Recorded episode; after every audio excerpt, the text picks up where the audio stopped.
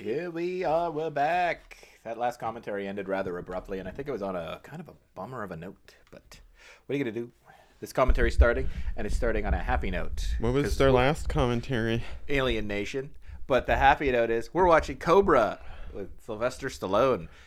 He's the disease and crime is the cure, or something like that. I'm pretty sure you could just vice versa that line, and it won't change the dynamic of the movie at all. What about the Cheers episode that we didn't make a commentary for because we were eating oven-made hamburgers? You know, the one where Kramer tries to leave Lilith for Kirstie Alley or whatever her name is.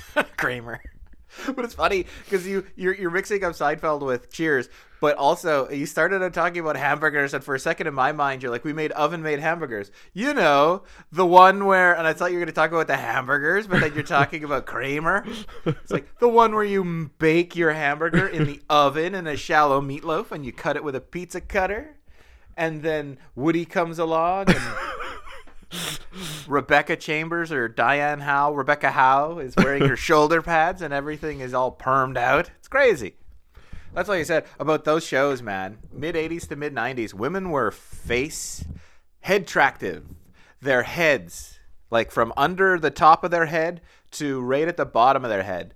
So attractive. But everything about perms and big, like, hair sprayed out hair underneath, like, shoulder pads and, like, giant gaudy colors and stuff like that. Still, though, that is the generation of where women had it and wanted to flaunt it, and they did. Ooh, lucky us. I don't even know what any of that means. Lilith is just as pretty as Kirstie Alley. Or Kirstie Alley or whatever. Kirstie Alley was, I don't know, what would you say, strikingly beautiful, though? Well, Kirstie Alley and Wrath of Khan, pretty good. Pretty good. But Lilith... pale, black hair, vampire look. Gaunt. Like, even her personality. Gaunt. Pretty good.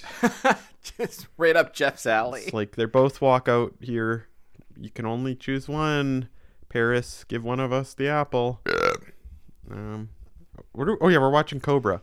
Cobra, Sylvester Stallone, with a little bit of a preamble involving. And we've got this might be the last episode. Dave's got this big bowl of hamburger that's going to become fajitas. It's been out. He says it's okay for it to be at room temperature. I have questions. It's been out since 11 o'clock. So fans listening live, why don't you call in and give us your opinion on the preservation of hamburger. It's full of salt. Salt is a natural preservative. Oh, you did put salt. Oh, okay. Yeah, it's all seasoned up. Do you have lettuce, or do we need to go get lettuce? I don't have lettuce. Fajitas don't. You don't put lettuce on your fajitas. You just put. We're gonna make a store run to buy some lettuce. I don't want to go out in the middle of winter time. It's middle of winter time, folks. I mean, it's February 9th. We're in this field. February 9th, 2:55 at the p.m. If there was a zombie apocalypse, we wouldn't even know. Well, that's the thing. They never have a zombie movie in wintertime or in a place that can have wintertime, because people would just hunker down till it gets frozen, and then they'd go and they collect the frozen bodies of the zombies and just throw them in an incinerator. Even if you have like the roving bands of zombies, go to where it's northern and cold, then wait for them to come up there, freeze, and then you can just throw them in an incinerator. Zombie hordes taken care of. Yeah, they couldn't survive here. Even today's a warm day, but they'd be dead in an hour again. Yeah, they'd be toast, and they'd be immobilized. You could just... that's it, man. Come on. It's going to be a messy spring. No, because you're going to throw them in a big fire. You're going to throw them in a lake. Everybody knows zombies and salt water don't mix, man. That's the thing. Salt water dissolves zombies. That's not zombies. That's Alien Nation aliens. It's like we watched Alien Nation about 20 minutes ago. We just finished that movie. Yeah, so that's the order. You shouldn't be listening to this until you've listened to the Alien Nation commentary. And if we didn't put it up, that's on us. But yeah. It's just, what would you do if you're having sex with that alien chick? If they don't... I guess you could do a few things. Ejaculate. Not ejaculate. She could give you a hand job. Oh my God. No. No, you're... like, oh yeah, are you saying that because they don't appear to have any genitals? Yeah. Well, I don't know what to say. I'm like James Caan. I'm totally, I'm a bigot. I wouldn't even be in the same room with an alien. let alone have one as my police partner or my sex partner or both. The law of God is quite clear in this. In the story of Onan, Onan came on the ground instead of inside of a vagina, and God killed him. So really, there's nothing you can do with this alien woman and be safe from divine wrath, anyways. Wrath of God, Magic the Gathering. Well, that clenches it. Cobra coming up, man.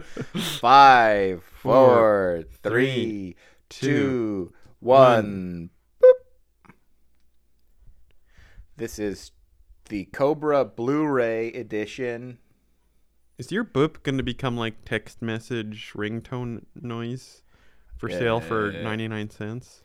On our website. Yeah. www.podcastonyoutube.org. It's also available on iTunes. It's everywhere. We're lying. We don't. The only thing that you could ever consume that's ours is this podcast on SoundCloud, iTunes, and that's it. We don't have a Patreon. We don't have any merch or any such thing. But you know, there you go. Anyways, we're watching Cobra. Sylvester Stallone, Marion Cobretti.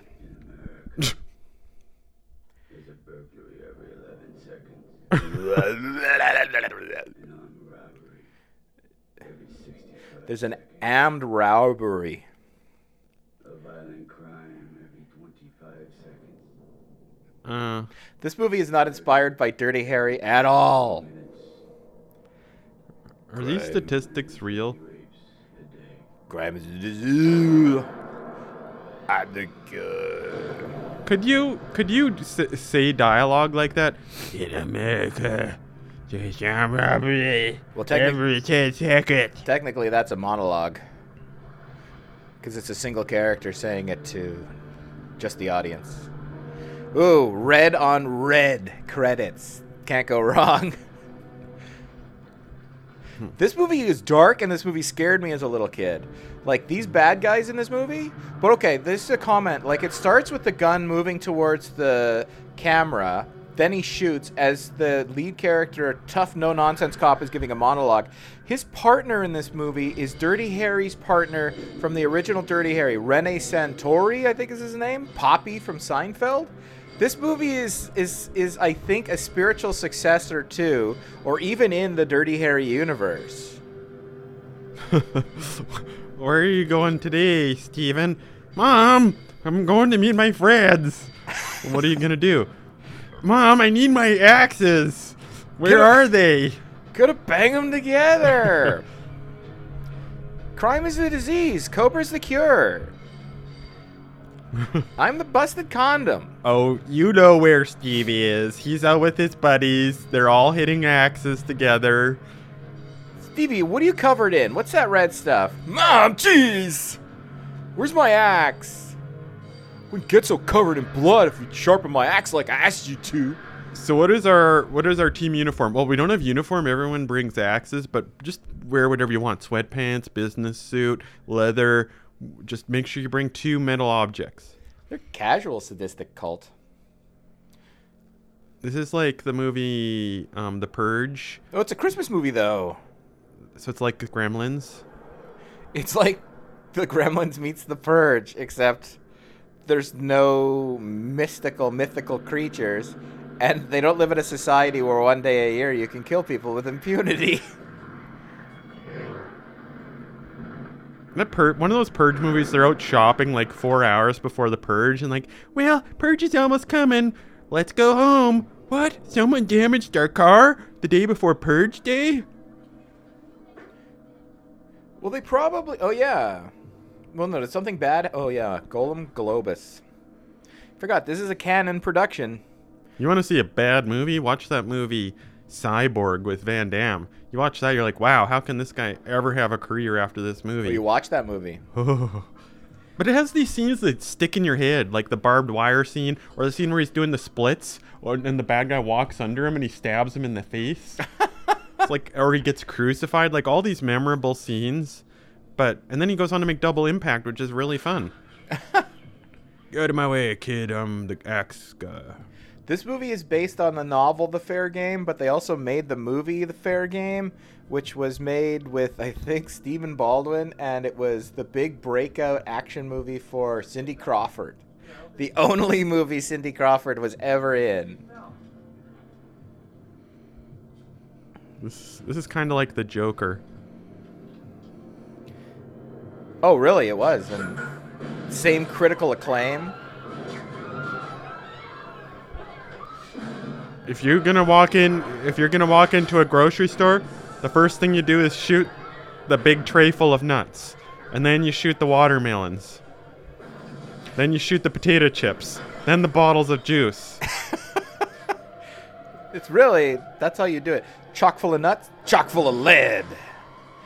That's how physics works.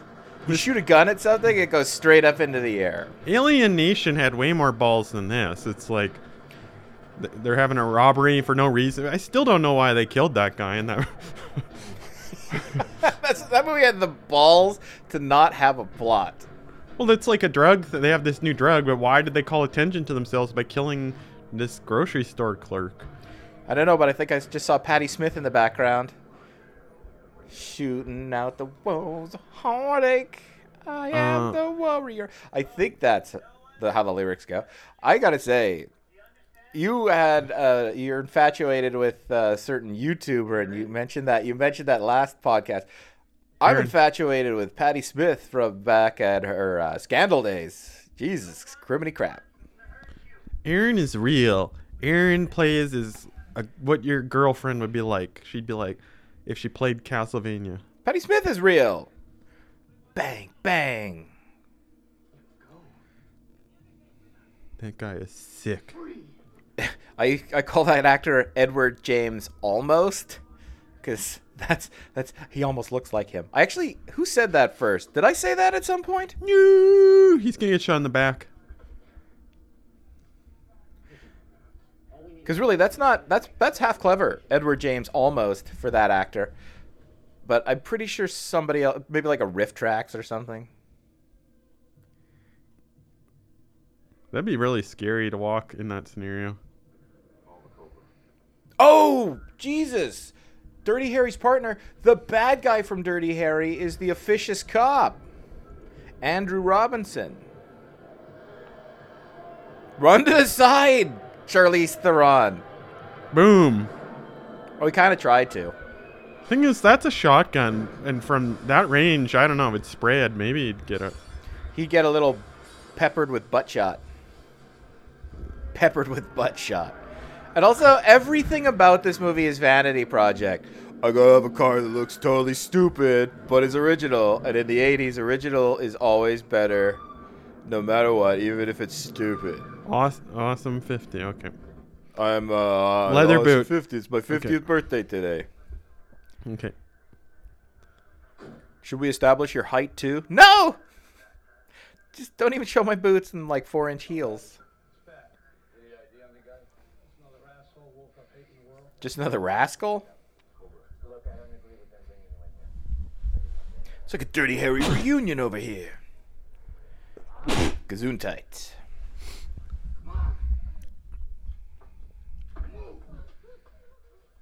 Sidney Pollack. This guy's got a shotgun. He's got maybe 6 shells. We could all just rush out of the store, probably. Look, he's reloading. Why don't we just charge him? That's just like on that... Chuck Norris movie. Well, they always have a bomb strapped to their crotch or something, and then they reveal it, and it's like, oh no! Like I was watching an episode of Millennium yesterday. This guy walks into a church with a 6-shooter, and he's shooting a bunch of people, and it's like, you know, there's about 30, 40 parishioners there. They could charge him, or all run away. He's not going to kill them all, but then he reveals he's got a big bomb on his chest. Skull. Should have named it Score, because that's what you're doing when you choose Skull. You're scoring at life. Is that barbecue sauce? Shut up. Get away from her. Rice Roni. Is that more Slice? There was Slice in Alien Nation. Yeah. He cracks open a warm beer. They mocked that on How Did This Get Made. It's like, and then he grabs this warm beer and he drinks it because he's so cool. And I guess it's so refreshing. That's what you get on this podcast. You get reiterating funnier podcasts.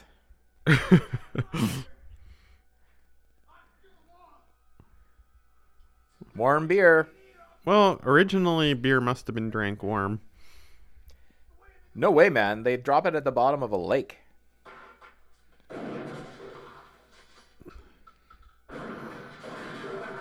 Not the Pepsi. Yeah, we'll give you some money for product placement. What you gonna do with our product? Place it? Blow it up. Will that make people want to consume our product? So stylistic. That's what I want to. When I'm in a wheelchair in 80. This makes me want to carry out an experiment. Let's go to Safeway. Let's open up two of the doors to the freezer. Wait 5 minutes and see if the whole thing fills with, like, dry ice. Dry ice smoke. I'm the cure for your venereal disease that I gave you last night in your mom. Now I'm going to waste you. Karen Allen. Marion Crane. No, that's from Psycho. What was the name of the act? What was Karen Allen's character in Raiders of the Lost Ark? Come on, man. I got a bomb here. Oh, he does have a bomb. I'll blow this whole place up. Go ahead. Go ahead. Wouldn't show on this shirt.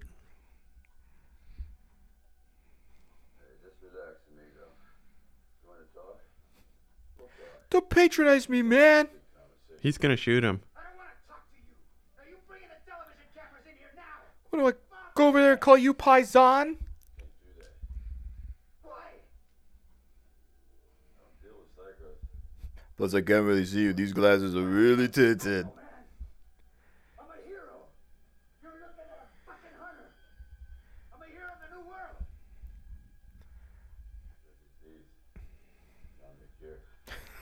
Oh, no, after he says that, you know somebody's getting cured.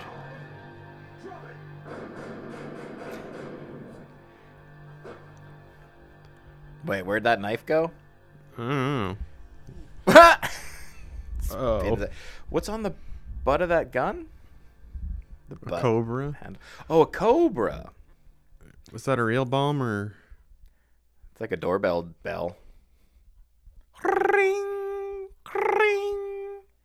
The bell tolls for thee. Well, have a good day. Give me a beautiful.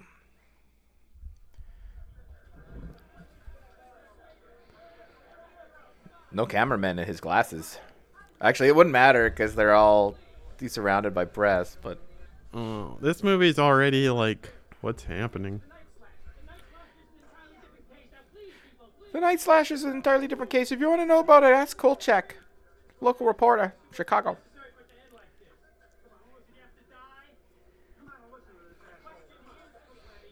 Hey, listen, everybody has to die. I will kill you next.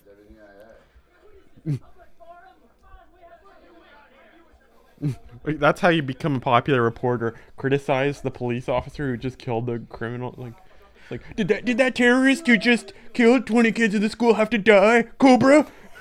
Huh? Do you think you're overstepping your bounds, Cobra? Man, that's how you become famous.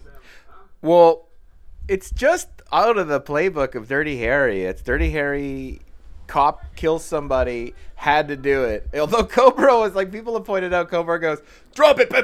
Before he even finishes saying drop it, he's shooting the gun at that guy. But like, Dirty Harry was constantly like, everybody gonna die around you, Callahan.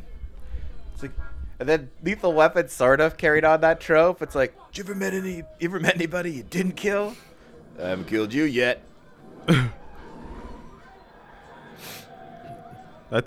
teach them a lesson by scratching your own car. Parking violations are a disease, and I'm the holistic treatment. It looks like there's gonna be a bit of a confrontation here. He really doesn't get along well with Latino men.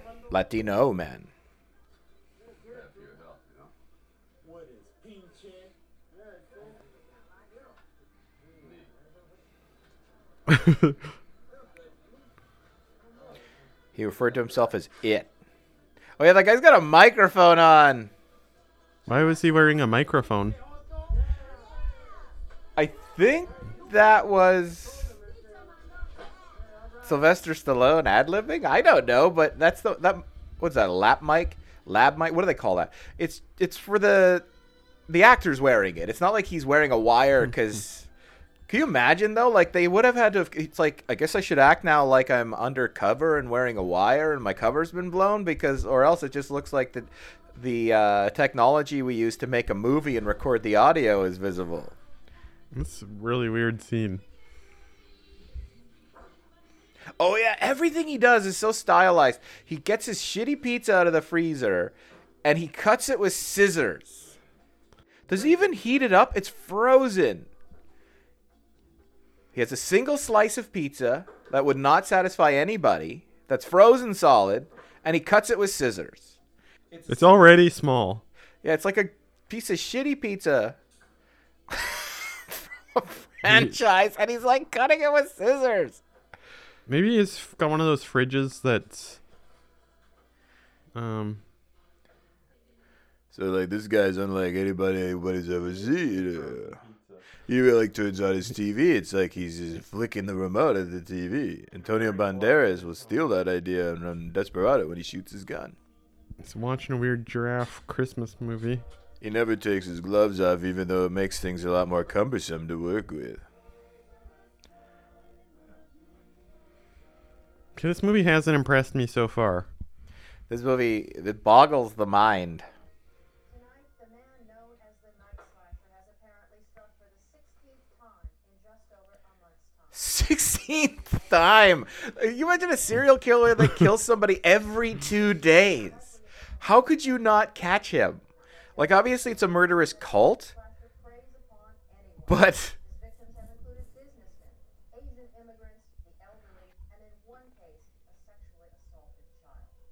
Jesus Christ.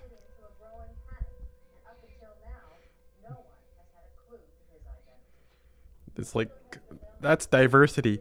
A non-white person, an old person, and a child.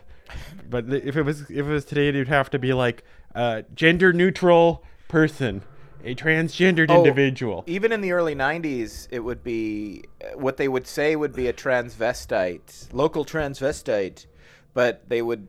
likely mean to say transgender person. But that's the thing.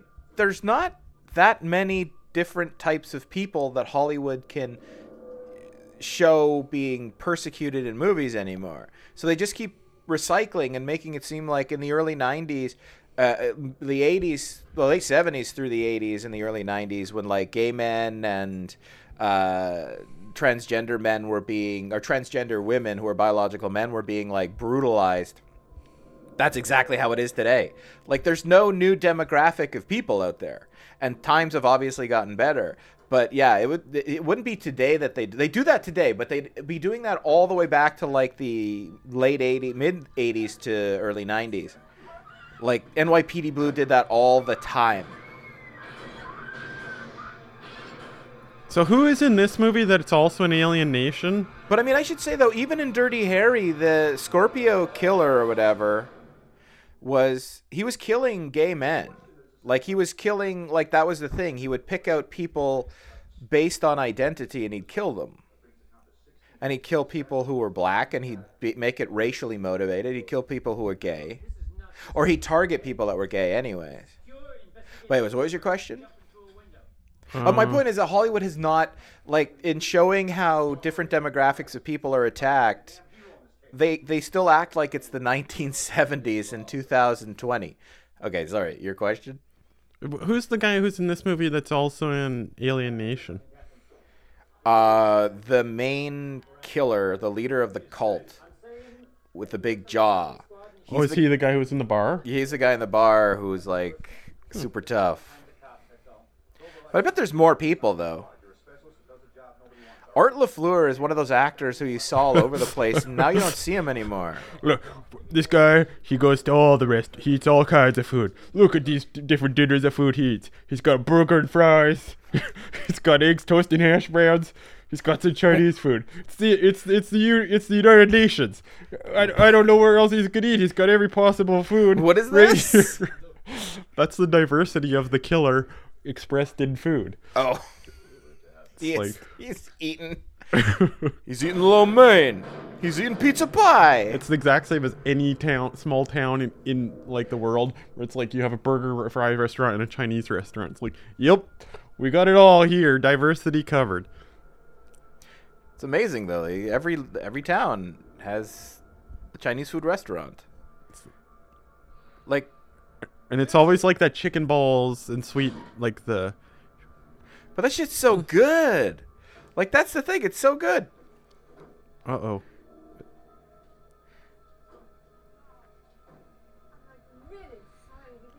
Like, really sour, man. It's like Dirty Harry Part 3, The Enforcer, with Tyne Daly and the crazy group of hippie revolutionaries who were murderous and brutal. I'm like, sorry, man. I tried nothing, and we're all out of ideas. Oh, yeah. It's like Sylvester Stallone's wife is in the movie, and they give her this huge montage where she's just, like, in all these different skimpy outfits and just showing off her beautiful form. But it's like, all right, we get it. She's a model. But how do they know? They, like, see her, and they're like, she sees them, and they're like, I know who you are. I'm going to find you later.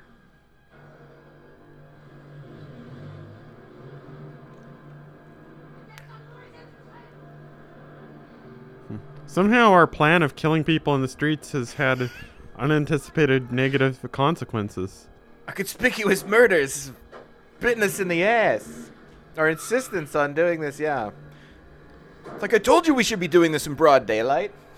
Why? Because it doesn't make any difference. We're so obvious and overt. So why do we kill people again? Do we worship some dark god? No. Well, what do we get out of this? We're just psychopaths.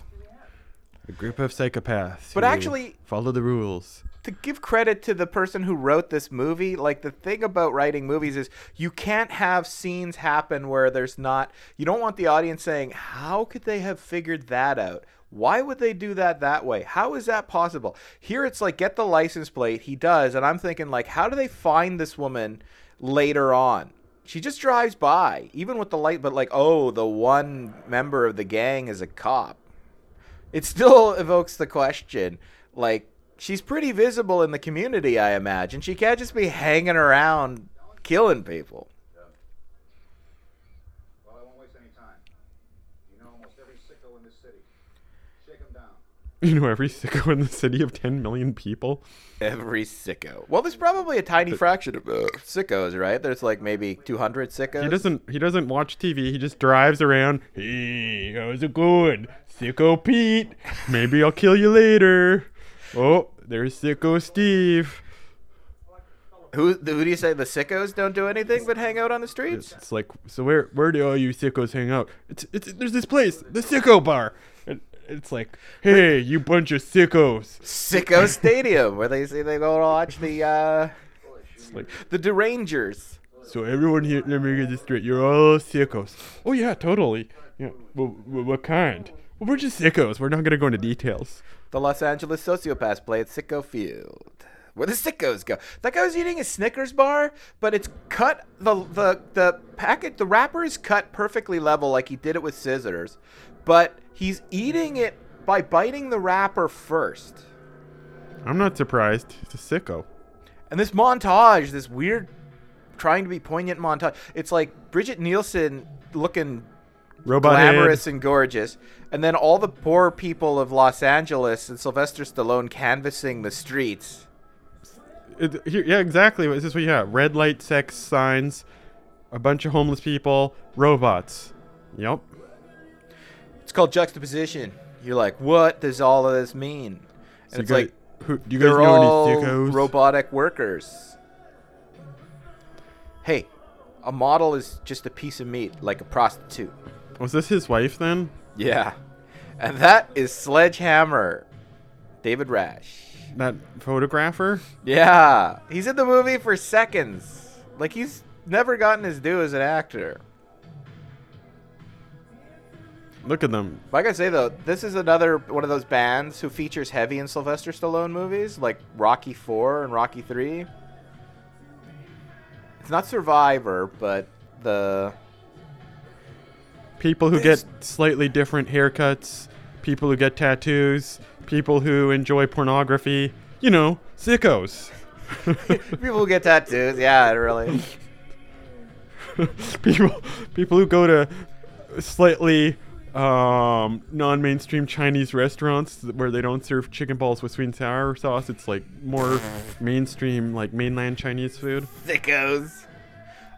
But it was this bad. The guy who's saying there's no easy way out in Rocky IV. Okay, she saw a murder, a brutal murder, and she's like, I gotta get to work, man. Time is money. She doesn't know what she saw. She doesn't want to deal with it. Yeah, she just shut it out of her mind. Those guys are busy eating their fish and chips. We didn't see any sickos around here. I thought she was in very high-waisted 1980s wonderful-looking woman clothes at some point. Can you be uglier? Please, put on a bit more... Be a bit more ugly. Put on this rejected Michael Jackson wardrobe. Yeah, see, high... No-waisted. Look at this. That's what should be business attire for all women at every office building. This is... You want to bust through that glass ceiling? You might as well be glamorous and gorgeous and beautiful doing it. What's the name of that? Risa. Planet Risa. On Star Trek, where women dress that way, and they call it Planet Risa because all the guys just junka be rising. That's where stupid. That's so stupid. That's where what's his name goes. Riker. It's like, where are you going this week, Riker? Risa. He's like, what is that, like the pleasure planet? That's like the Thailand of Star Trek or something. He's like, it's like, so where are you going this week? Head of Nike. I'm going to Thailand for 3 weeks. Weren't you there like 2 months ago? Don't you always go to Thailand? Yeah, I really love the culture. Thai food. Well, I never see Thai food, I guess. But... Yeah, you love the culture there, but you don't indulge in the culture here at all. Well, it's like the authentic culture. Don't you really hate spicy food and rice? It's like... No.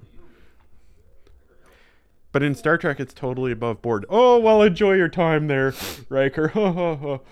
Why not, Riker? Riker, he deserves it. What does he do? He's the only superfluous character in the history of Star Trek.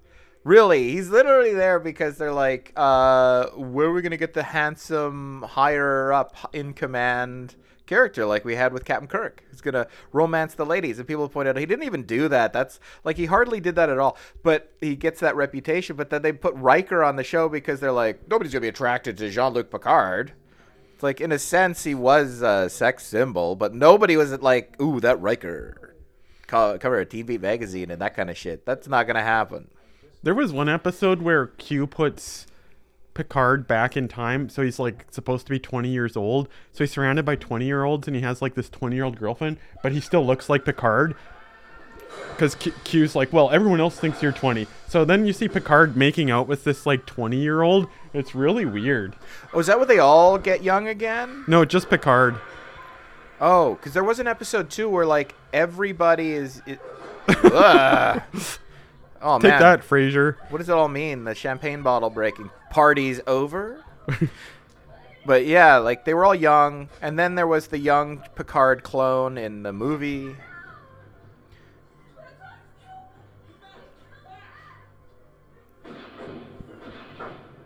It's like, no, us with the axes, we were trying to save her. They're the local neighborhood watch with their axes. Whoa! He's just a little pulverized. He might be okay. Some people would have tried to get out of the way. This isn't Terminator. Or, what do you call it? Escape from New York. That's the problem with this cult. He develops targets and gets picky. He could have just found like an easier victim to murder, but no. She's on my face, and she could maybe identify me, I don't know.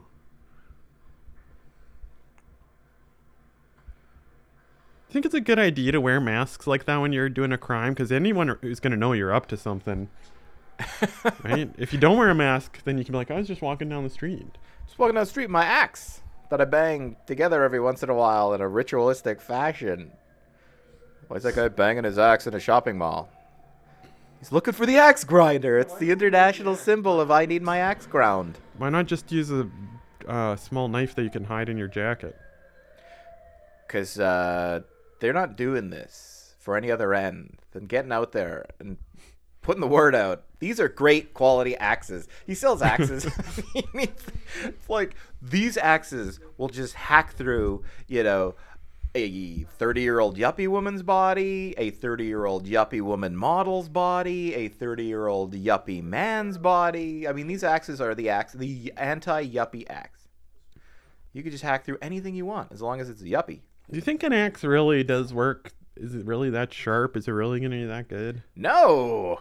I have you can sharpen an axe as sharp as you want, and you're going to not be able to cut through anything. What you want to use is like a sword or something. Like, an axe is good for splitting, but unless you're going from, like, the top of a person's head and down, you can't really split anything. And it has to be something that has a solid seam from top to bottom, vertical, right? A human body. You can't split a human body because your bones go in every other direction. It'd be like trying to split a trunk of a tree that's got, like, 1,000,000 branches coming out in every direction.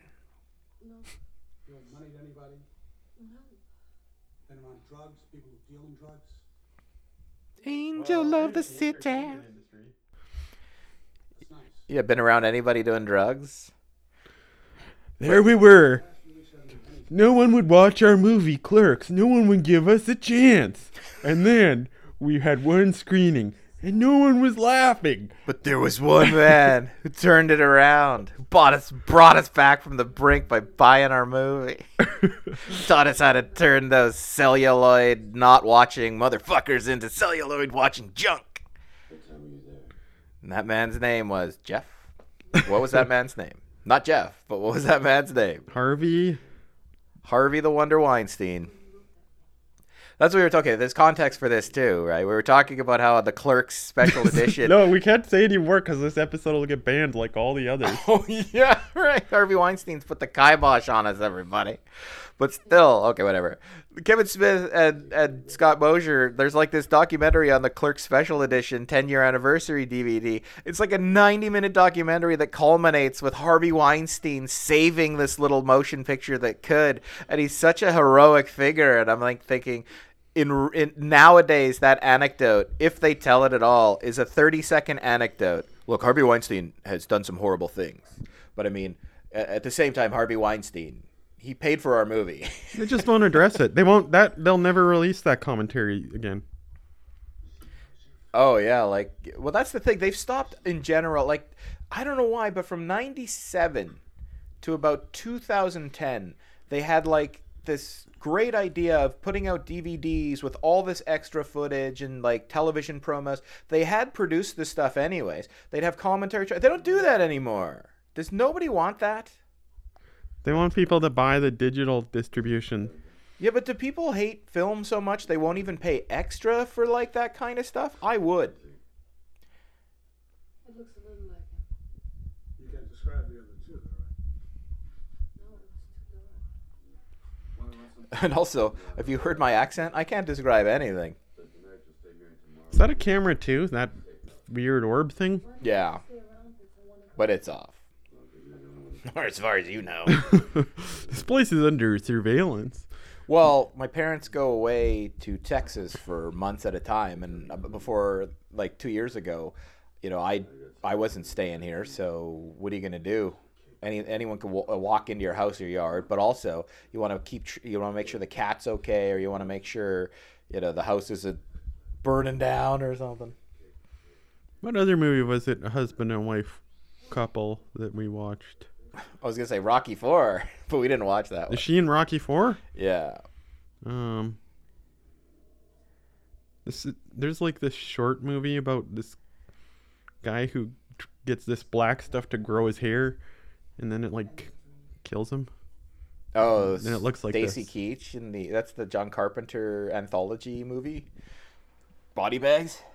No, it was recently made. It's this black stuff from, I think it's called hair or something. It gets in his eye and it starts growing a hair in his eye.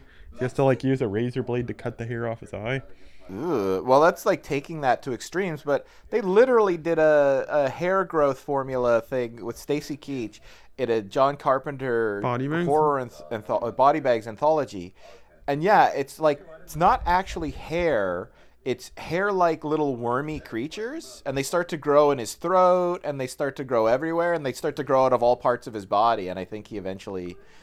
I might be conflating this with another very similar vignette from Creepshow, where Stephen King gets that meteor shit on him, and he literally gets... meteor shit, but it's like a green mossy kind of hair that grows, and he ends up killing himself.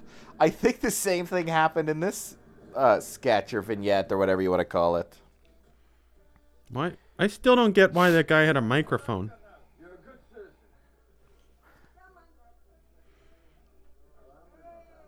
That guy ripped my shirt, man. He probably could. Why did he have a microphone? I don't get it. Because he's wearing the microphone as an actor to pick up his dialogue. You're saying that's really why? Yeah, I'm saying that's why. Because what would be the other? What would be the natural movie universe explanation? He's wearing a wire. The police are watching him? Why are the police... He's undercover? Oh, he knew he's undercover? Oh. Well, that's the thing. He wouldn't be because they'd see the wire. And what's he doing undercover? Like, I'm going to bust these guys for smoking marijuana and drinking on the beach. Like, there's probably a better use of his time.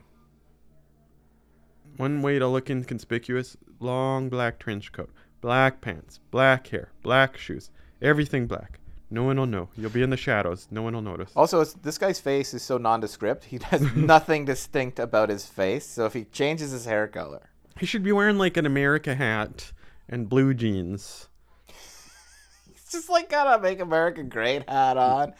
Blue jeans. He's got mom jeans with a huge buckle. He's got a Make America Great cowboy hat. It's solid red, but it's cowboy hat shaped. And it's all felt. And he's like... got a harmonica on, like the Bob Dylan kind of harmonica thing that's draped across your face. And he's just blowing into it repeatedly. He comes up the escalator. That's the way you do it. Oh, look, he's Clark Kent. Oh, is this woman going to piss him off and he'll like have his knife out and then the door will open and he'll put it away? And it's like that woman didn't know how close she came to not being killed. Would you really mouth off a worker like that if you were like in a hospital? It's like, you're supposed to be like, don't you think maybe there's some reason he's there once? He's got those glasses though. He's so unassuming and harmless looking. I hate your guts. You're ugly. Awful. Awful man.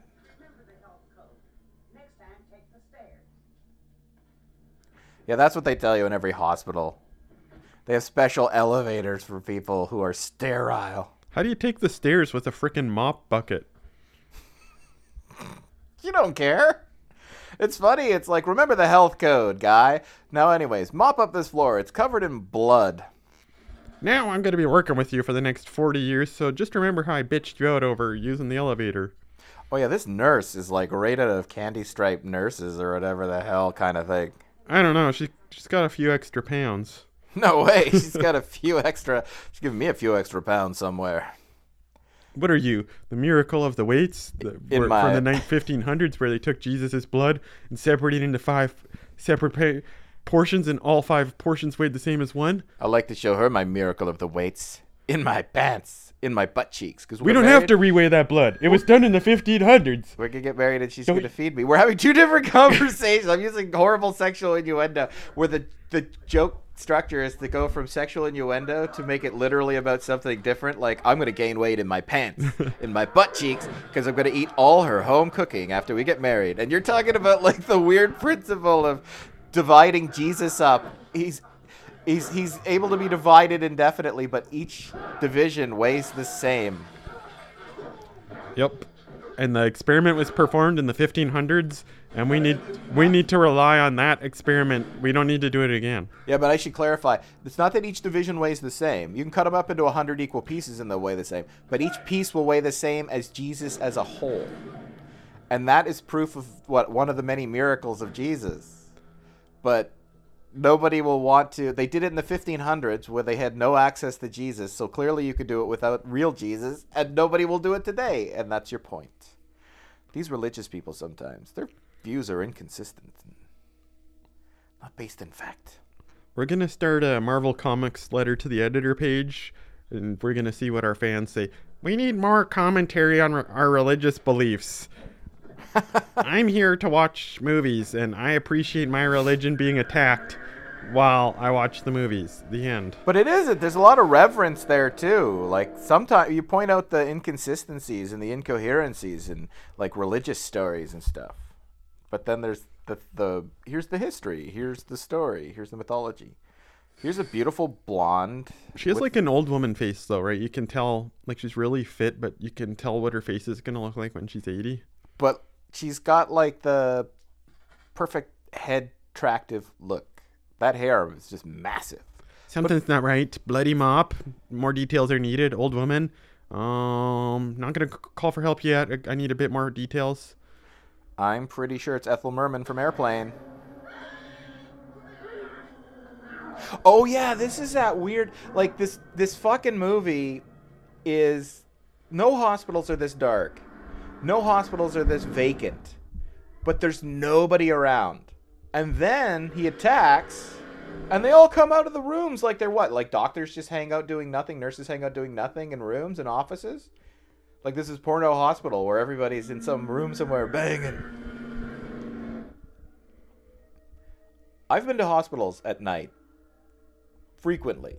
Delivering pizzas, visiting my mom who works at a hospital, staying in hospitals, visiting family who's at a hospital. They're never dark like this. They're never like Lord of the Rings, where Strider has moved the hobbits to another hotel room across the street. There's never this vacant. Good luck with that, dude. You're tough, but you're not going through that door. LA Hospital. And then it becomes the most pop and jumping place you've ever seen. Like 1,000 staffers just flood out of these doors. You know that movie with Arnold Schwarzenegger where he's with the black stewardess chick or whatever? Rae Dawn Chong. Yeah, that movie's better than this. Commando? Yeah. Oh, we've never done Commando. We got to do Commando one of these days. This movie's like...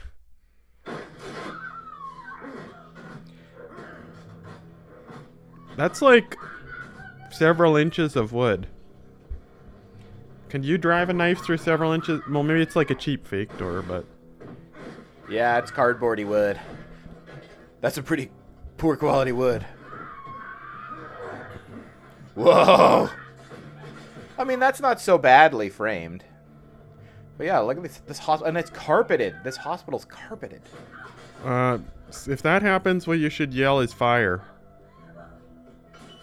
But really, like, where was everybody? Here they come.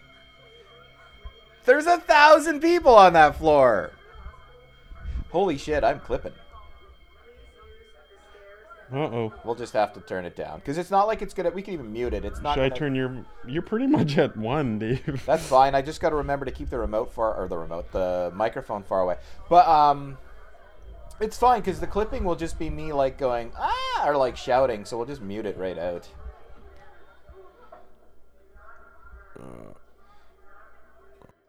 What do you think's going on here, buddy? You look like somebody I could trust. Now maybe you'll do it the right way. They've got somebody on the inside. On accusation, Freddy, can you prove it? Hey, it's Wilford Brimley Light. Hey, kind of Al Bundy look-alike. It's Art LaFleur, man. Art LaFleur's beady little eyes just blaze the trail across 1980s to early 1990s cinema. All right, enough of this bullshit. Do you understand? Do you understand me? What situation would you be in where, like, four guys feel entitled to all yell at one person? They just keep... adding on to the superior officers who yell at Cobretti. Like, next time he fucks up, it's like they bring in the other guy.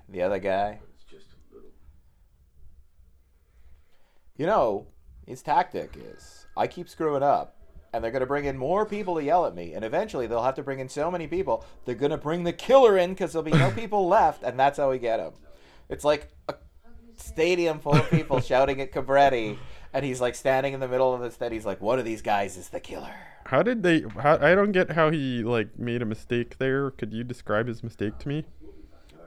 I was out canvassing the streets while the killer tried to find the woman in the hospital, and I made the mistake of not predicting this guy's omniscience. Wait a minute, that woman, I've seen her before. Wow, how did she get into that detail, too? They're never going to blow my cover if I'm one of three people who knows where she's going. And she looked right at us. Maybe I should get close to her.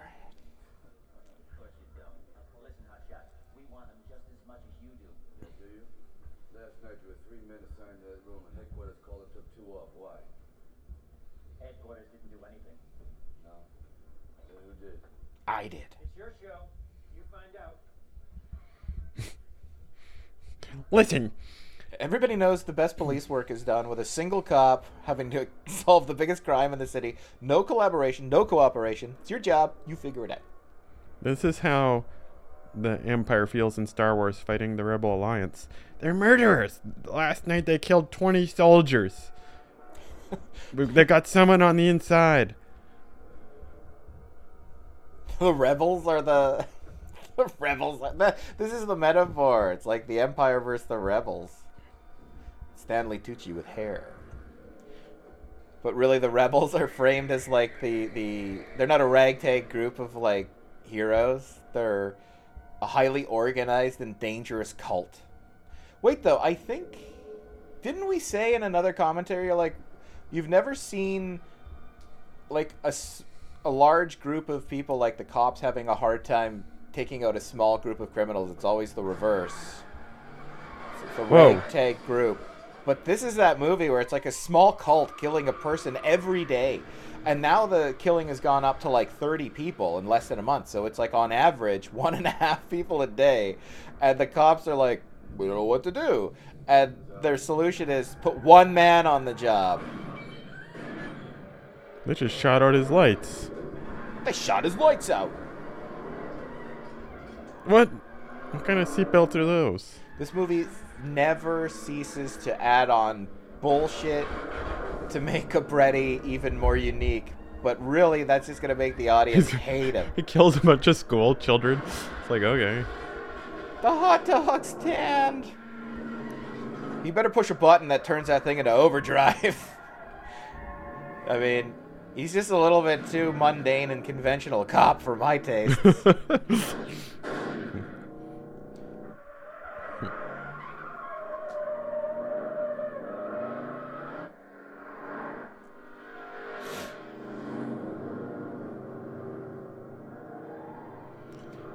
To live and die in LA all of a sudden.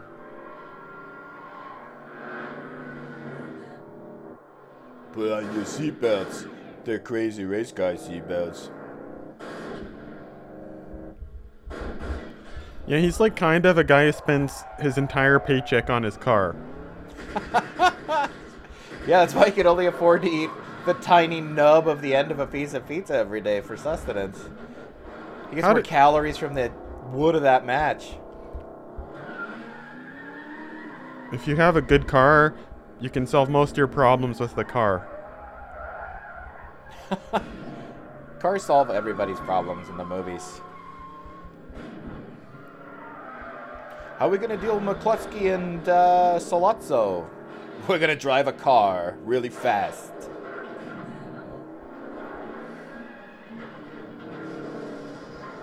How are we going to locate the lost ark? We're going to drive a car really fast. And the funny thing is, like, all these car revving noises, none of these are part of what we're seeing. Like, this is all added later. Just yeah.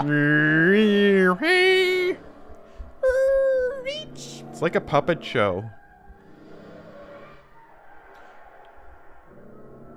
Well, I think even like the Muppets, they had real-time actors acting as the mouths would move.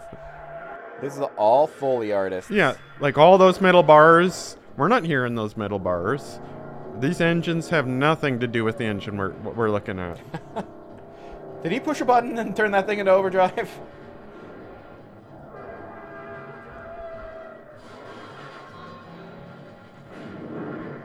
Oh, man, that is efficiency. Okay, I don't know about what we just saw there.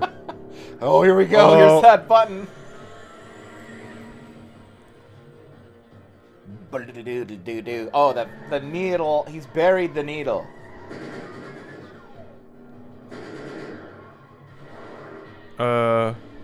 Be careful, Cobra. He's got bullets that will blow up a tanker truck.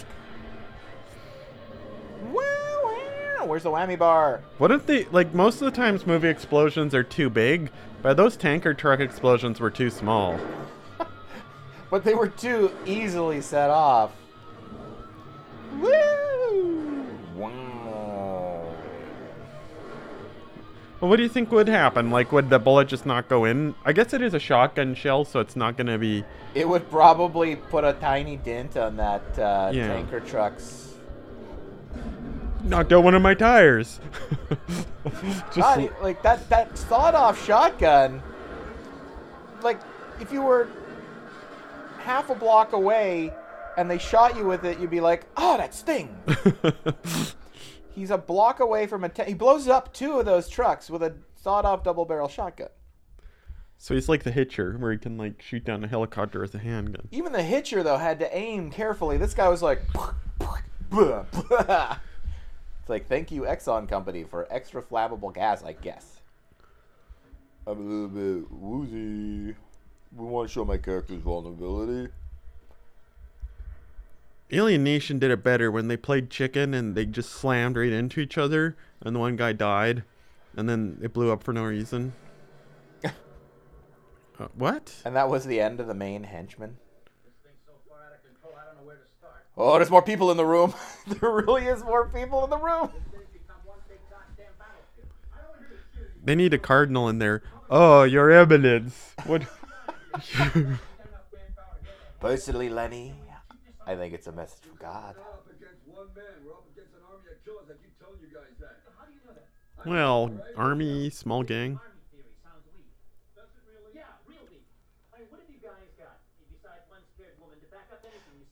Scientists could learn a thing or two about testing hypotheses from cops with their theories. This theory's weak. We put it to the test.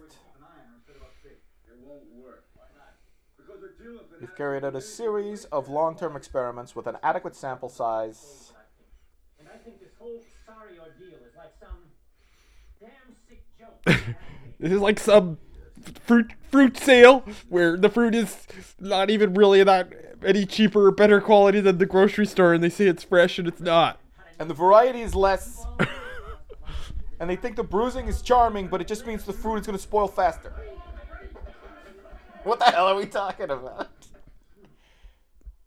Come on, Cobretti, come on. He's not your enemy. Cobretti, 16 people have died in this city. 16, that's one every 2 days.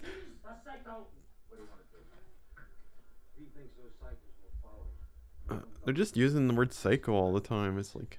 But it is like every time he has to get chewed out by the boss. It was one boss, then two, then three. Now the room is increasing in quantity exponentially. Like, it was the three guys, and now there's like 9 people in that room besides Cobretti. There'll be 81 people next time he doesn't even fuck up, though. He does better than anybody else to foil these guys. What about the fact, like, Cobretti is single right now. He doesn't have a girlfriend, right? So, like, does he, like, just never, like, masturbate then until he meets this girlfriend? Well, we've been following Cobretti quite closely. It sounds like the answer to that question is no. So how long has it been since he's been with a woman then? And he's, like, are we talking sick? Like, because let's assume it's been a year. So Cobretti doesn't masturbate, and he hasn't been with a woman in a year, and now he's with this model, and he's just totally cool about it, right? It's like he's not thinking, whoa, maybe something could happen here. He's asexual. Okay. Those bullets have been fired. The little fuse, or the whatever it is, in the middle of that shotgun shell has been depressed. There's a little dimple. Right. I can't remember what it's called, but that's, yeah, when you're loading up your own guns, right, you put in... Loading up your own guns? Is that a euphemism for masturbating? Loading up your own bullets. Yeah, like, loading up your own guns. Well, everybody loads and fires their own guns, right? So it's like not Cobretti, it's like whatever. What would be the euphemism or the metaphor with the guns for having intercourse with somebody else? Having somebody put your gun in their vagina until it goes click. Nobody fucks with the Jesus. That guy has his own movie now. The guy who played Jesus wrote and directed his own spin-off movie, and it's out. Nobody's talking about it because it's probably horrible. But it's like, why would you say, yeah, I played this pedophile once, this overbearing pedophile bowler in a movie. We don't know if that's true about him, though. That's just what, like, the John Goodman's character says, and he would have no problem lying in a smear campaign. Did that movie have, like, the imaginings of John Goodman? Like, it did have the dream sequences of the dude. So when they show him actually going door to door, that could be the imagining of John Goodman or even the dude. It's like funnier like that because it's just John Goodman's just so immoral that he just has no problem smearing someone, right? And Jesus can't defend himself from this gossip, right? Just malicious gossip over a bowling game, right? Yeah. But that's why the first thing, even if the movie was like, no, he's a pedophile, the first thing he's going to do in his spin-off, the first thing he has to do is have the character say, didn't you get arrested for molesting children? It's like, that was that fucking Walter guy. He fucked with the Jesus. Well, he ain't going to fuck with the Jesus no more. It's like, why not? Because he got kicked out of the bowling league. But that never happened. Okay, what's this movie called? You're allowed to look it up. I think it's just like Jesus does something. Jesus on the road or something like that. Yeah, that movie's got so many good scenes. It's like... No, oh, there's a nude scene. Yeah. The painting. What's her name is... Julianne Moore. What was the movie? Forget... The Jesus Rolls. That's what it's called? Yeah. Like what? Susan Sarandon's in it. Oh, Jesus Christ. It's like a who's who of people who... We don't have a challenge scene like in Ghostbusters, right? You're more like a game show host, right? Where she's challenging him. This one, she hasn't challenged him. She's this is a vanity project for Sly, man. Like, he's so cool around the ladies, and they love everything about him. The guy's in a business suit. Are they in an abandoned bowling alley? They may kill people of a diverse array, but they also indoctrinate people of a diverse array. Well, it seems like they don't worship a god or demon. It's like they're the Fight Club. Killing is the way to strength. And it's like, okay. Is that what Fight Club said? Oh, those look yummy. Oh, yeah, right. I'm sure that model eats those all the time. Man, they have to give Stallone some business here. That's classic, what you do when you direct actors. They can't just sit and talk in a static fashion. They have to be, like, grabbing for shit. She needs props and stuff. She needs more ketchup. What should I say? I like you a lot, kinda. You're gonna play a model, but you eat a shitload of food, and it's horrible food.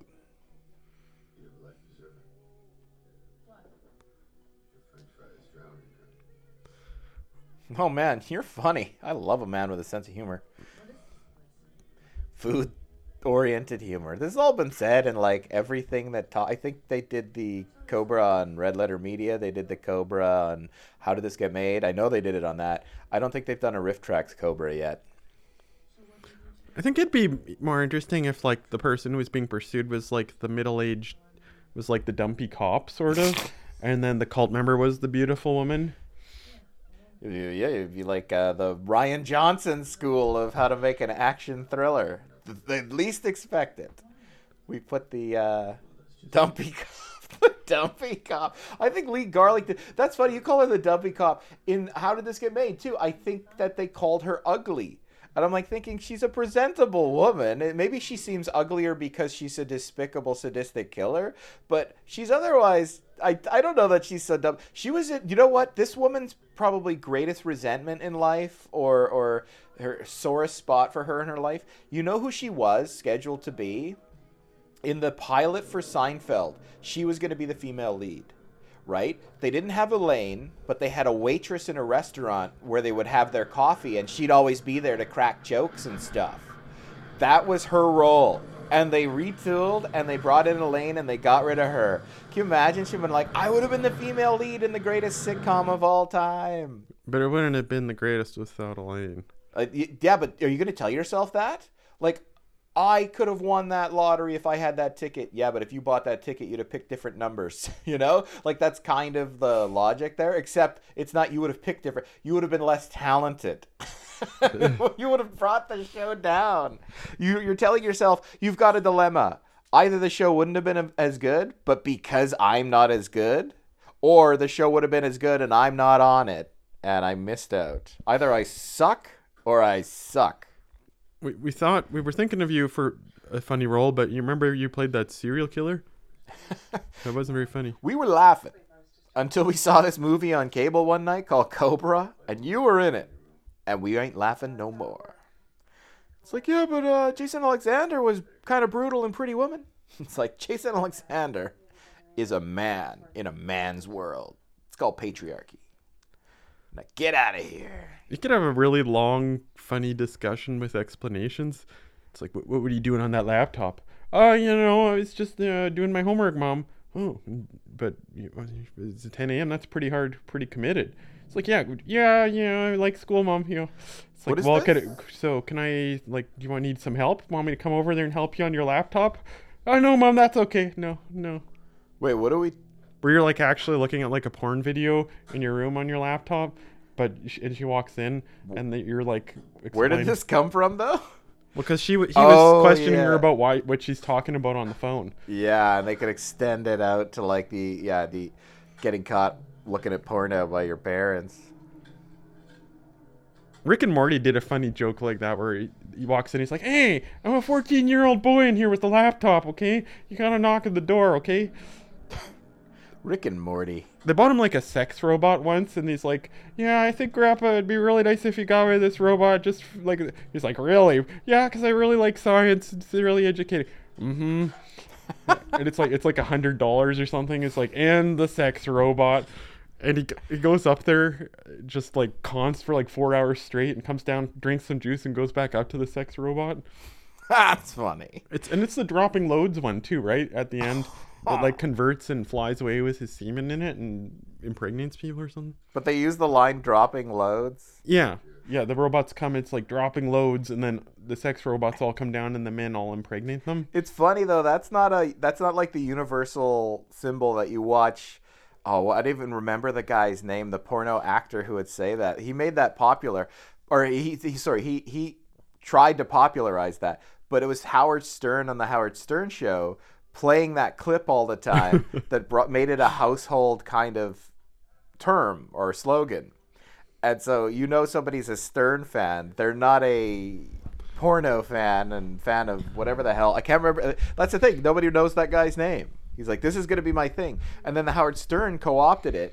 And he's like, now everybody's going to know who I am. Nope, they're going to know the Stern Show. And they're going to think, oh, that line, that's from the Stern Show. Somebody on the show said it. And the guy's like, oh... But yeah, I want the sex robot because I'm into science. I've got to figure out a way to bring my iPad to watch video in the shower, you know, so I won't get my Netflix shows disrupted. Yeah, right, Dave. You know what doesn't make good lubricant? Conditioner. Don't try. Or shampoo. Did I ever tell? I can't tell that story. But yeah, shampoo and conditioner. If you don't wash that off, it dries, and then it chafes, and then let's just say at the end of this long, torturous experience of pain and the most displeasing of displeasure, something on your body will shed its skin like a snake. But oh man, talk about rejuvenating though. But yeah, don't use conditioner or shampoo. Is she going to get killed by this cult? Wait, is that guy in the room looking at her? Like, I thought he already knew what's going on, or is he just thinking it over and he's like, finally, hey, that doesn't make sense. She wasn't on the phone at all. Hey, wait, why was she on the phone? They're psychos. She's got a phone in her room. Why was she? It's like she needed to be out of her shot. So they screwed, right? He figured he had enough time to do that before they came. Jeff, you didn't comment on my impression of Brigitte Nielsen that I just did. I'm Brigitte Nielsen. This is how I talk. Did they? I think he's like, that's the thing. He's like Mr. Asexual. As you pointed out, we've been following this guy 24/7 in movie time. He has not stopped to do anything sexual. The most sexual thing this guy did was hold up a plastic burger. And that's not that sexual. Hey, let's go out and get some sunshine. Sylvester Stallone? Oh, mom jeans. Mom jeans on Reni Santoro. Mom jeans? They're wearing the same jeans. He doesn't just put his gun next to his genitals. It looks like he pulls the hammer back on it, too. It's like he puts his gun next to his genitals, he pulls the hammer back, and he hires a kid to take a stick and put it where the trigger is and poke it every once in a while as he walks down the street. It's very odd, but it makes sense if you want to blow your balls off. Take cover! They didn't have cell phones at this time, just so you know.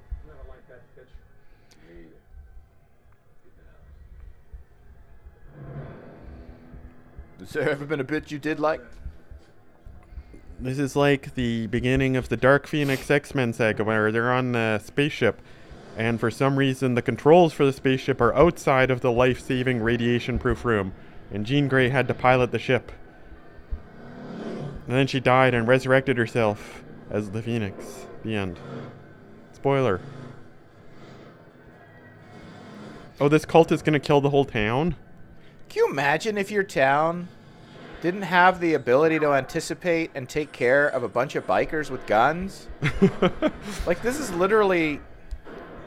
I don't think Dauphin could do that.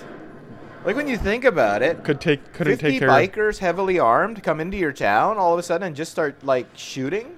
You would need to depend on the citizenry to get guns and shoot back. And then the NRA would be like, told you so... The siren, someone would have to start running the siren. There's a lot of people with guns in Dauphin. That's what I'm thinking. Like, there's not enough cops. God. You know how many times I've stopped at a little motel on the side of the highway, a little $8 a night motel, and they have this huge ceiling and skylight? And there's windows at every corner of the room? He's sleeping at a roadside motel / bed and breakfast. He rode his motorbike through the door. Ha ha! Where are their business suits? Plan didn't work out for me. I thought they wore business suits. That was yeah. For some reason, the guy who's like banging his axe is in his business suit, and like somebody comes up and is like, we have to talk about your wardrobe." Yeah, where is he now? They're all these cool bikers. It's funny, Rene Santoro, Poppy, he gets shot in this. He got shot in Dirty Harry, and he just ends up in the hospital.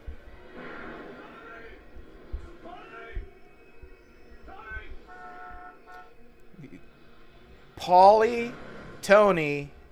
They didn't do enough to make these people look like psychos. For me, anyways. Well, they kind of look like the guys ransacking the town in Blazing Saddles now. I should have been aiming that gun at him a lot earlier. This movie could have been combined with Police Academy so that instead of dealing with, like, Bobcat Goldthwait or whatever, it was like these psychos who are murdering people for their axe cult. And the old zoo. Hi, Tower. Looks like we got us a problem. Tackleberry? And they're just totally... So how would you play it? Would, like, the Police Academy be killing people? Or would they just be harmlessly, like, arresting them They would be, like, doing their shtick. Hightower would be, like, getting ready to, like, hit somebody on the head so hard they get pounded into the ground like a fence post, but that guy just shoots Hightower dead. Jones would be, like, doing his Bruce Lee thing, like, I'm going to talk like this, like my mouth is out of sync. I'm going to beat you up. Oh! And then they just shoot him dead. Tackleberry would have a bunch of guns, but he'd get outgunned because he's one man. Mahoney would be, like, mincing it up and being Mr. Schmarmy and get gunned down. It's like just they all die. Hooks would start yelling into a megaphone and get gunned down. Freeze, dirtbags! Commandant Lassard would goofily drop golf balls for people to fall over, but they'd see the golf balls, aim their gun at him, and shoot him dead. Captain Harris and Proctor would bumble their way into a hail of gunfire and die. Leslie Easterbrock's character, I can't remember her character name. She'd show her boobs. Is that the sexy girl? Yeah, and then the blonde leaders, one? The cult leaders, because they're so desensitized and asexual, would just shoot her dead. Yeah. Are those Expendables movies good? They have their moments. Like, is the third one, it's got Seagal and everyone, right? The third one I thought was Mel Gibson or Jean-Claude Van Damme. Oh, they don't have one with, like, everybody? They have one with Chuck Norris, Bruce Willis, Arnold, Mel Gibson. I think it's the second one. But, I mean, those movies, I've never had any interest in watching any one of them a second time. Get out of here, dummy. Okay, so what is their motivation? They're not killing her now to maintain their cover, right? It's just pure vengeance. And maybe they said that and I missed that. But, like, this is the end of their cult. Yeah. Their cult dies because they had to take out a single woman who saw them one night, and that's it. Because I'm pretty sure that chief of police in Los Angeles is not going to be like, let's just let Cobretti deal with this all by himself now still. He's going to be done. That's no longer going to be his MO. They, like, attack the town. One army of 100 cult members armed to the teeth. One cop going after them.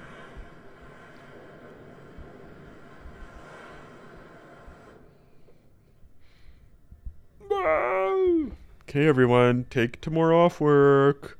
We're all going to go to this town and bring your guns, dress all in black. Very conspicuous. They're going to started that as like a Sylvester Stallone impression.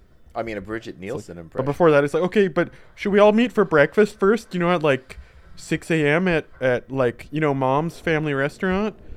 Yeah, well, you don't want to begin on an empty stomach. Yeah, sure, let's all meet there. It's like, no, we can't meet for breakfast. We'd have to cut holes in the pantyhose we put over our faces. Eat before you leave, Stuart. Eat some oatmeal before you leave. Once you put the nylons on your face, you can't put any food in it. And we're not stopping to take the nylons off. Oh, I'm so sick of Stuart. He's always giving everyone orders. His murder plans are the worst. It's like, let's kill a bunch of yuppies. We haven't been diverse enough. Okay, everyone, Christmas is coming. Everyone knows we're a murder axe cult. We've decided we're just going to do one gift because we can't all buy 30 gifts for 30 people. So we pull out the names. We all use code names, but we all know who our code names are. And the budget is $50. Buy some sort of knife or stabbing implement or an axe. It's always an axe. It's like, do we need to do Secret Santa again this year? I mean, we're just going to give each other axes. Why don't we just throw a bunch of axes in a pile and then take the one we like? It's like, let's do Yankee swap. Oh, I got an axe. I'm going to trade it in for your axe. This is a shitty Home Depot axe. Ooh, this is a military surplus axe. Military surplus axe. Back when the military gave its soldiers axes. You know what? I bet the one organization that has the axes for them that they covet the most would be like EMS workers, firefighters specifically. It's like, ooh, the variety of axes that they have for every possible type of job. I can walk around the city with this fireman axe and no one questions me. They're like, oh, it's a fireman axe. He must be on duty. He must be. Oh, this is going to end well. Oh, Stanley Tucci with hair. No. Finally, he used the Chekhov's gun match.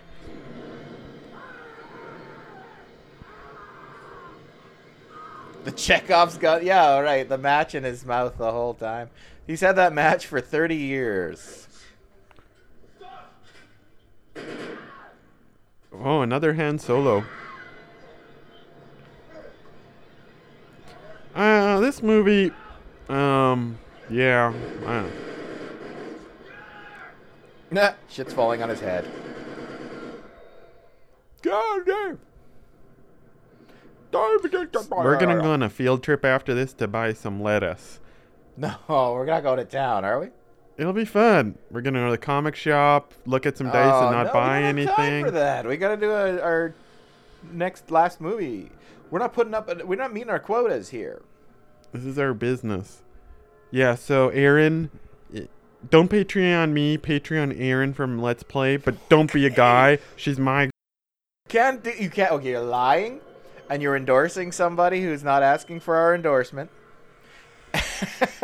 Jesus. It's like, you're like me when I've been drinking and watching Patty Smyth videos. I was this close to going on Facebook and writing, Patty Smyth is gorgeous. If I were alive in the early 80s through to the late 80s, I would have been a shitty tennis player with an attitude and a violent streak who married her. Not, what's his name? John Mackin Sampras. I was that close to doing that, but I had like a bunch of beers. You, on the other hand, are stone cold sober, and you watch somebody on YouTube and you're like, I'm infatuated with her. I'm going to tell as many people as listen to a podcast that you can access publicly. You, sir, know how to get things done. What if we kill the weak so the strong survive?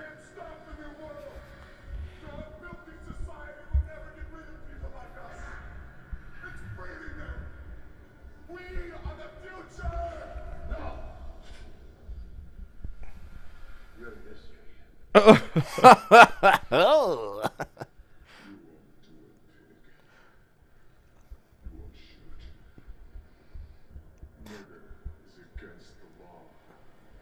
I'm pretty sure that guy is justified in doing whatever he needs to do to you.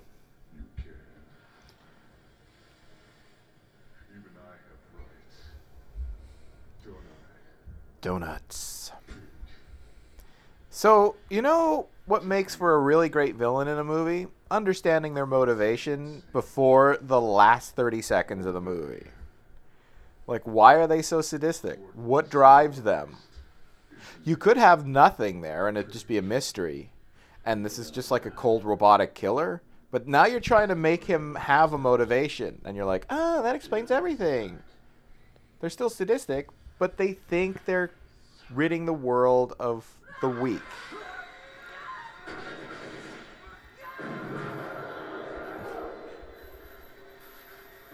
Oh, that was a good thing. That was lucky because he would have been. Now it's okay to kill him. I wonder. Nothing's gonna get hung up on Chekhov's hook back there. Yeah, no. And nobody's gonna go through Chekhov's ring of fire back there.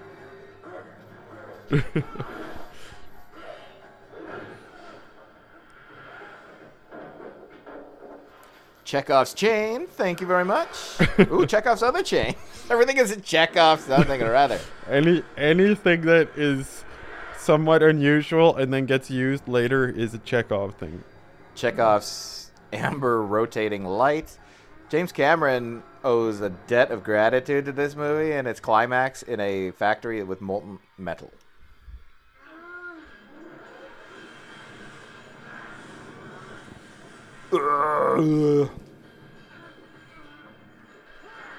Whoa, dude. I imagine that would be like, he's not going to be comfortable. He's not in the molten metal, but he's like within 6 inches of it. Like, hold your hand even 6 inches from an element on high. You're cooking yourself, boyo. That's two hands versus one. And also, there's no safety railing there. Like, it's just like, mind the river of molten metal, especially on Bring Your Kids to Work Day. In Alien Nation, when his friend fell in the salt water, that molten metal is the same as salt water. And that's exactly it. That's why we picked these two movies to do today. Oh, I just realized Alien Nation, Alienation. What? I actually did just realize that. I'm very obtuse. Oh, no. Cover him in Chekhov's gasoline! See, when they were filming Cyborg with Van Damme, they didn't have any of the cool sounds or special effects or anything. So Van Damme thought, yeah, this movie's totally cool. This is going to be good. He didn't know until it was done, oh, this is bad. They're going to ruin it in post. Yeah. He made someone mad. What is the point of this ring of fire? It's for burning cult members. Oh, it's the beginning of Terminator 2 Judgment Day.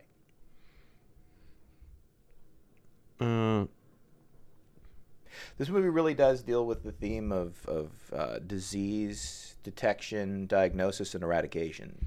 Epidemiologists are like, it's the perfect metaphor. Is his wife taller than him?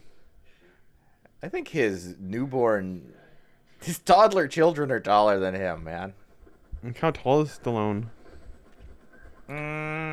Like Wolverine height? He's like 5 foot 2. See that woman in the high-heeled shoes?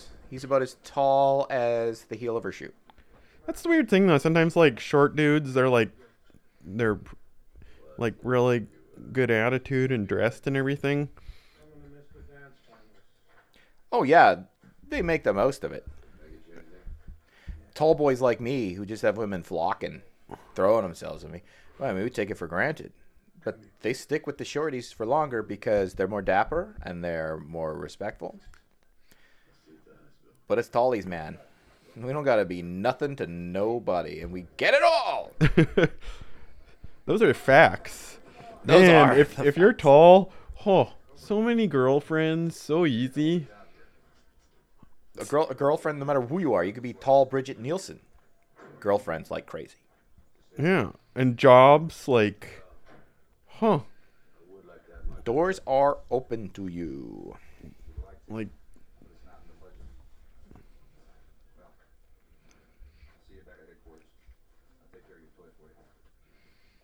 well, all of us ugly dudes are your friends now, Stallone. Sorry we yelled at you. All of us ugly dudes? You kind of overdid it around here. I personally would have looked for a more... One man taking out 100 cult members? Do you think he could have done it with a little less violence? You know what, Stallone? At least I'm not in a death cult. The end. You know what, Stallone? You're going home with Brigitte Nielsen. This guy's going home to his officious little one-bedroom apartment. He just haymakered him in the face. Nobody seems to be bothered. No, he's going home with that, and she's going to have some vibrations for several hours. What the fuck? She just said that in regard to a human being. No, I said the motorcycle was the that. Oh, I thought Brigitte Nielsen was the that to you, because you said she's going to have vibrations for several hours.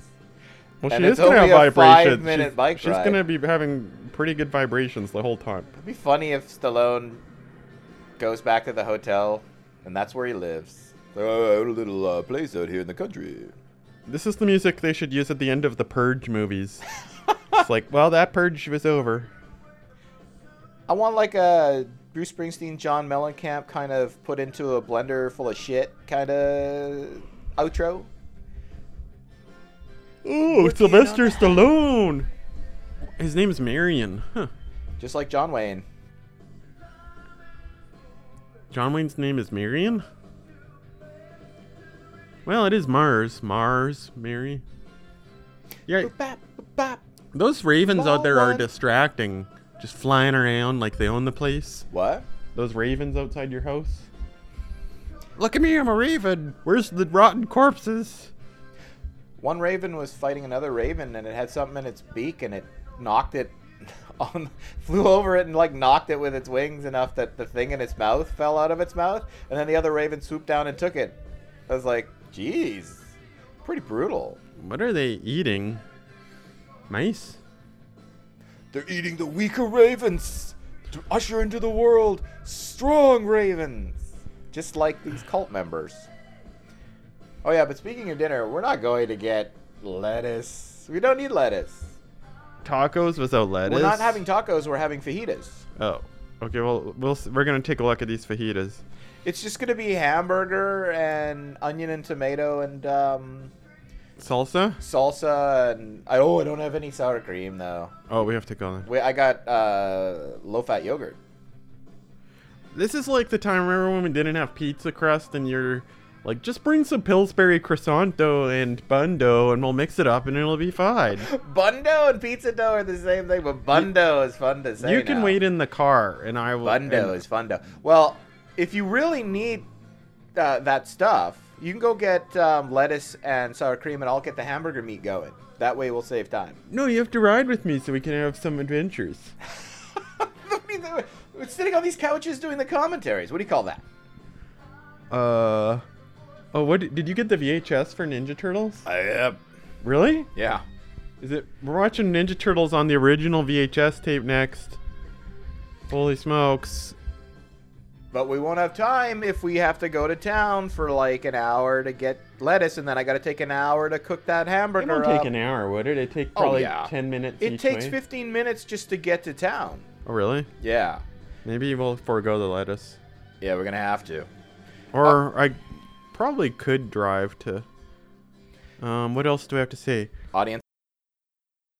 Oh, come on, now I gotta like definitely censor what is this her shit. Name? Yeah, your unrequited loves. Good thing this is at the very end. You're both ladies. Yeah. We both shared some special moments there in grade 8. Like when talk to me once. When you shot your big mouth up in class and they kind of looked around and were like, who's that guy? And then somebody's like, it doesn't matter. And they're like, yeah. That was that. Yeah, that was about as good as it got for me. All right. There's a little bit more for the audience to have censored from them at home. Thank you. Maybe as Cobra. A Patreon award, we'll make a poster. Liz will sign half and I'll sign half. And it'll be like true love.